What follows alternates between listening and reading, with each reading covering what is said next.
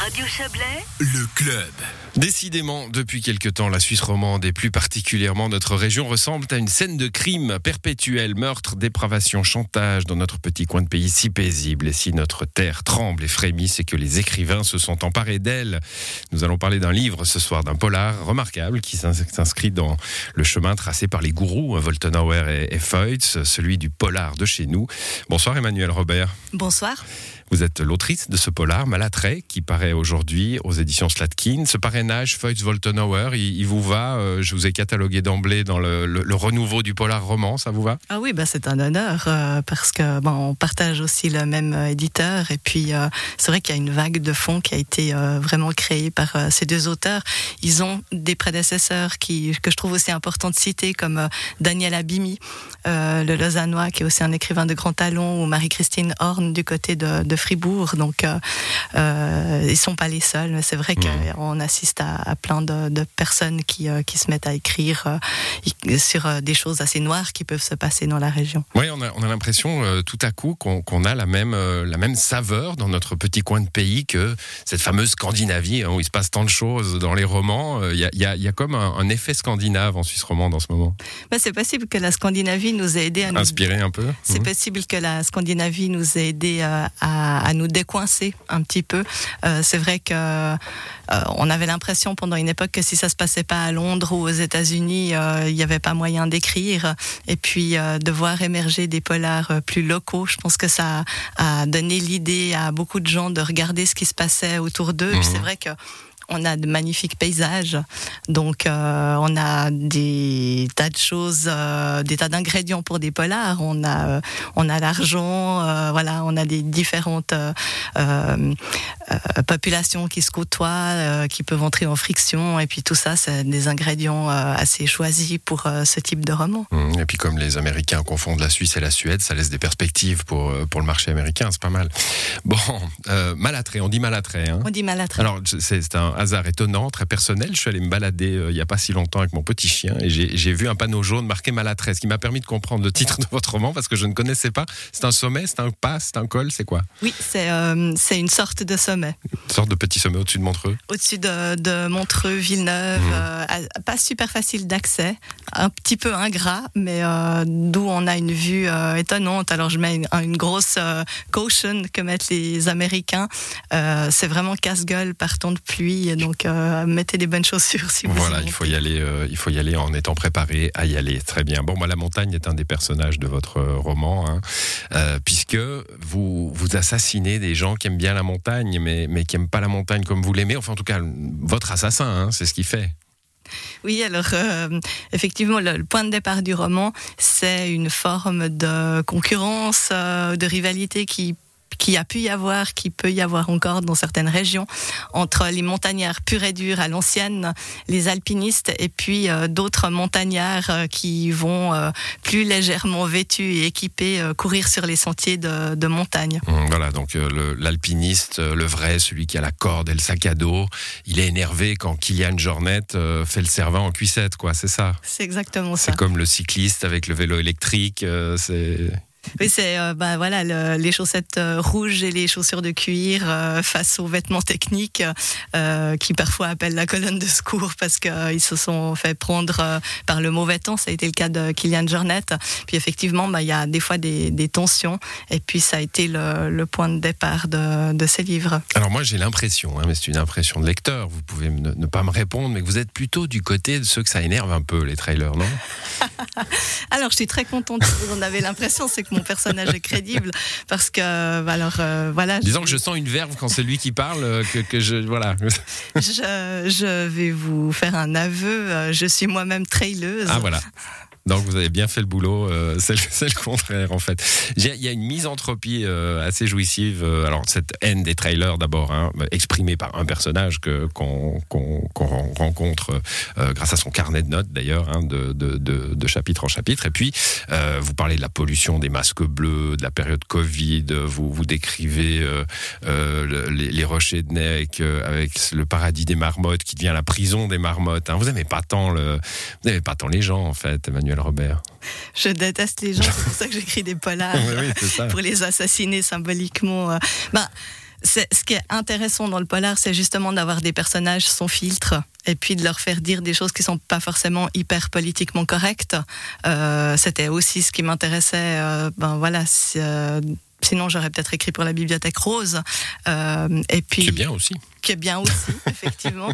Mais euh, je pense que pour, ben, pour créer des personnages qui sont crédibles, et je suis ravie d'entendre que euh, mon misanthrope euh, alpiniste est crédible, je pense qu'il faut... Moi, je me suis terriblement retrouvé. Hein. Moi, je me suis imaginé sur, dans un train avec quelqu'un qui met de la musique pour tout le train, par exemple, ou, sur une plage avec quelqu'un qui met de la musique. Je pourrais avoir des, des espèces d'instinct assassin comme ça. Et je pense qu'on est tous dans ce genre de cas. Il y a des trucs qui nous énervent. puis là, bon, ça va au-delà, évidemment, du simple énervement avec ce, ce, personnage. Moi, j'ai pas fini le bouquin. C'est une sorte de principe hein, quand je quand je reçois quelqu'un qui a fait un polar, j'ai trop peur de dévoiler la fin. Donc du coup, j'ai pas fini. Je sais pas ce qui va se passer. Euh, mais alors, j'ai trouvé des trucs. Euh, d'abord sur sur la technique même. Euh, vous vous avez beaucoup de personnages avec des entrecroisements euh, euh, infinis, très fréquents.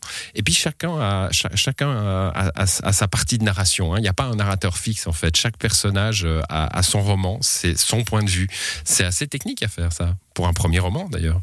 Bah, en fait, j'ai commencé à l'écrire comme ça. Enfin, c'est les personnages qui se sont un peu imposés à moi avec leur voix propre. Et puis j'ai là, j'ai suivi euh, mes personnages. Puis de temps en temps, je leur disais non, mais attends, là, toi, tu prends beaucoup de place, donc euh, on va se calmer. Et puis, mais euh, mais j'ai vraiment commencé à écrire, je dirais un petit peu comme comme on commence un tricot.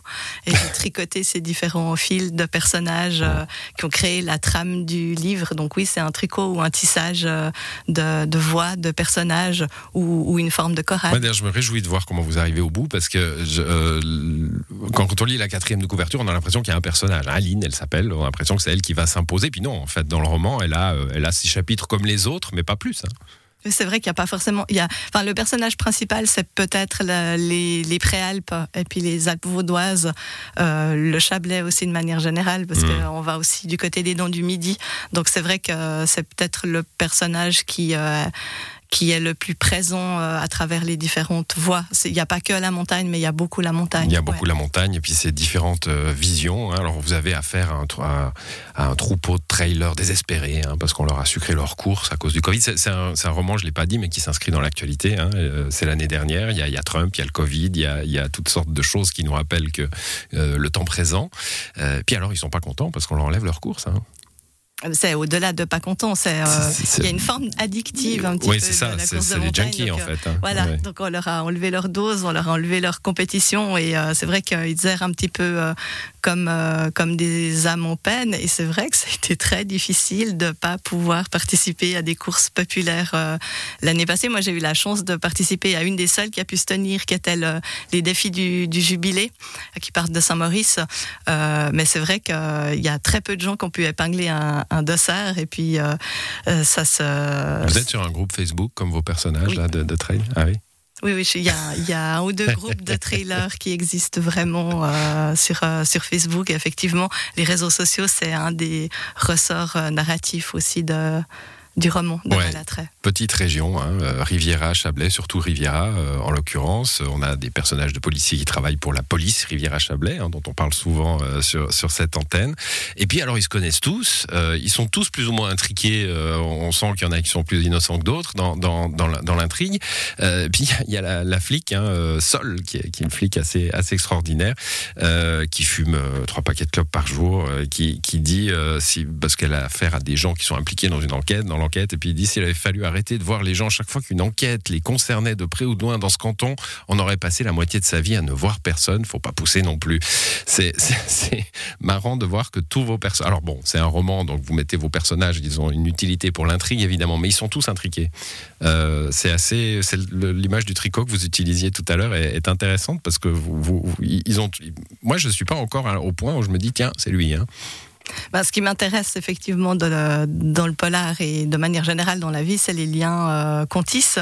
Et puis euh, la Suisse romande est une toute petite région et c'est vrai que si on s'arrête à une table de bistrot euh, cinq minutes avec quelqu'un, on se rend compte qu'on a un qu'on connaît, qu'on connaît, ou qu'on connaît, voilà. Et puis ben c'est un principe qui est qui est, une réalité et puis que j'ai simplement transposé de manière un petit peu concentrée dans le polar pour pour faire avancer l'intrigue, mais j'ai pas l'impression d'avoir inventé quelque chose, mais plutôt de parler d'une réalité qui est très forte en Suisse romande et puis ben, dans le Chablais en l'occurrence aussi. Bon, mais alors ils sont un peu désabusés vos, personnages hein, souvent. Hein. Il y a, a, a d'abord les sportifs qui sont désabusés parce qu'ils peuvent pas faire leur sport. Bon, mais il y a, je le disais, la, la, la, flic un peu un peu euh, désabusé par son par son job, qui fume ses, trois paquets de clopes par jour, l'écolo militant assagi qui aime son chat et, et Sioran, le, montagnard malade qui fait un yo-yo funeste entre la rémission et, le, terrassement de la maladie.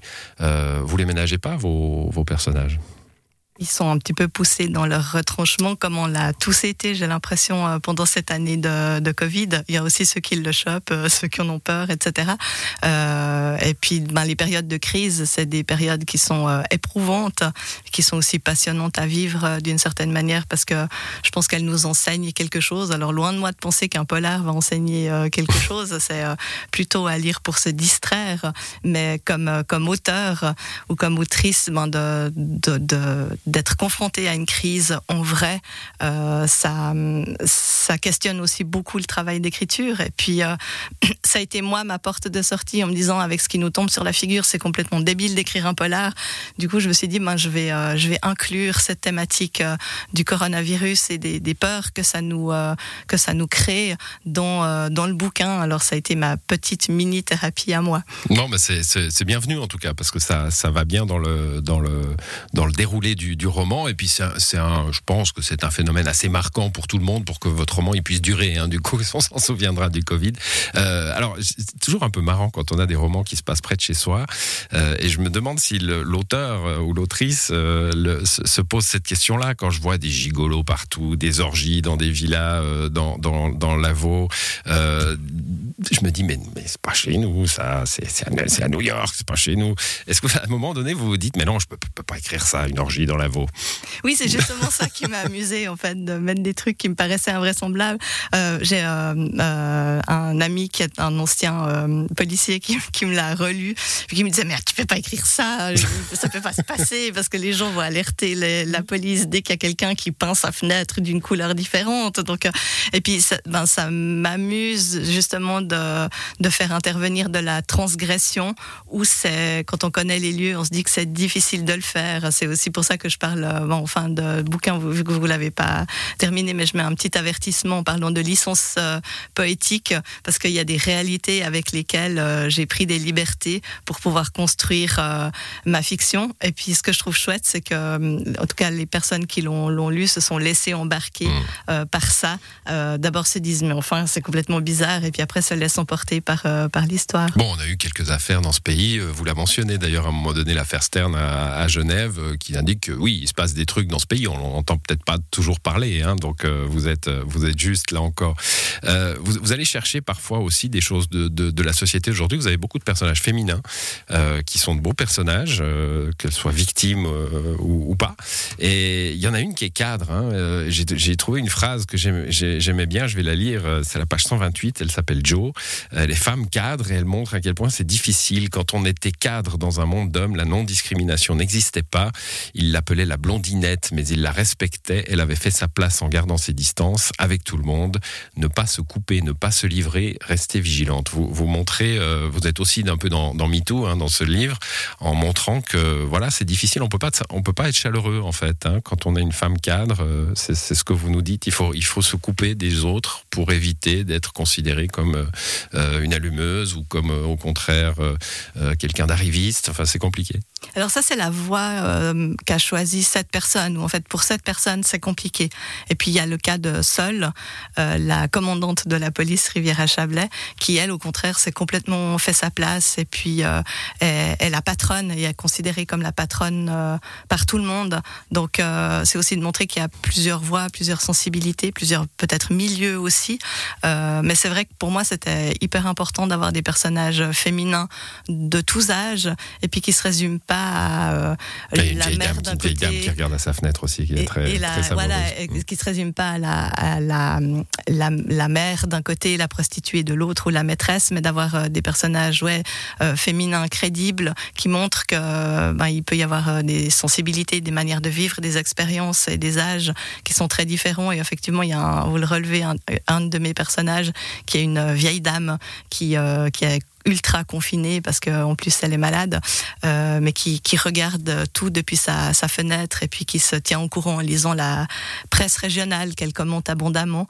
Donc euh, oui, pour moi c'était important d'avoir ces personnages féminins. Ouais, je, je cite ce passage parce que c'est pour, pour expliquer en fait qu'on a un polar, on a une trame de polar, on a, on a des, des chapitres très courts, hein, très rythmés, euh, c'est vraiment le, le, page turner, mais vous allez aussi chercher des, des, des, moments de société, des phénomènes de société. Alors là je parle de, de, du rôle des femmes dans la société, mais ça c'est ça veut dire qu'il y a de l'épaisseur. Voilà, c'est ce que je voulais, euh, c'est ce que je voulais vous dire. En tout cas, euh, je le, je le suggère. Je fais plus que le suggérer. Je le conseille. C'est un livre paru chez Slatkin qui paraît aujourd'hui, hein, aujourd'hui en librairie. Aujourd'hui en librairie, absolument. Vous avez touché la vraie version. Moi, j'ai une version, encore non corrigée, mais ça y est, c'est émouvant. C'est votre premier. Hein c'est mon, c'est mon premier roman. Ouais, c'est oh. très émouvant. Euh, je, je, suis euh, hyper contente aussi de, ben voilà, qu'un éditeur prenne euh, ait le courage d'éditer euh, un premier roman d'une, d'une inconnue. Bah, il en faut. Hein. Bah, voilà, donc j'ai, j'ai envoyé mon manuscrit par la poste et puis on m'a dit ah bah oui, on veut le publier. Donc voilà, je, je, suis toute toute contente et toute émue de voir de voir le livre exister en vrai avec une belle couverture. Slatkin, c'est l'éditeur Emmanuel Robert Malatrait. Merci d'être d'être venu nous le, nous le commenter. Et puis, bah, bon succès pour, euh, pour cette première parution et bonne soirée à vous. Merci beaucoup, bonne soirée. Voilà, c'est la fin du club pour ce soir à l'édition. Il y avait Joël Espy, Serge Jubin et Quentin Fray. Excellente soirée et bon week-end à vous. Merci Florian, tout bon week-end.